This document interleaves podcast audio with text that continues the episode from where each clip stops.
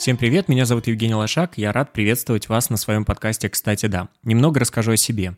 Более 7 лет я занимаюсь креативным и исполнительным продюсированием проектов разного формата. Это фильмы, реклама, клипы, прямые трансляции, онлайн-курсы, YouTube и телевизионные проекты. В результате этой работы я основал свой видеопродакшн и креативное агентство спецпроектов. Так зачем же я запустил подкаст? Я люблю разговаривать с людьми. До подкаста я делал авторское шоу на радиостанции «Говорит Москва». Программа называлась «Кино с Лошаком», где мы в прямом эфире говорили о кино с представителями индустрии. После того, как я переболел ковид, как и многие другие, я сильно дистанцировался от людей.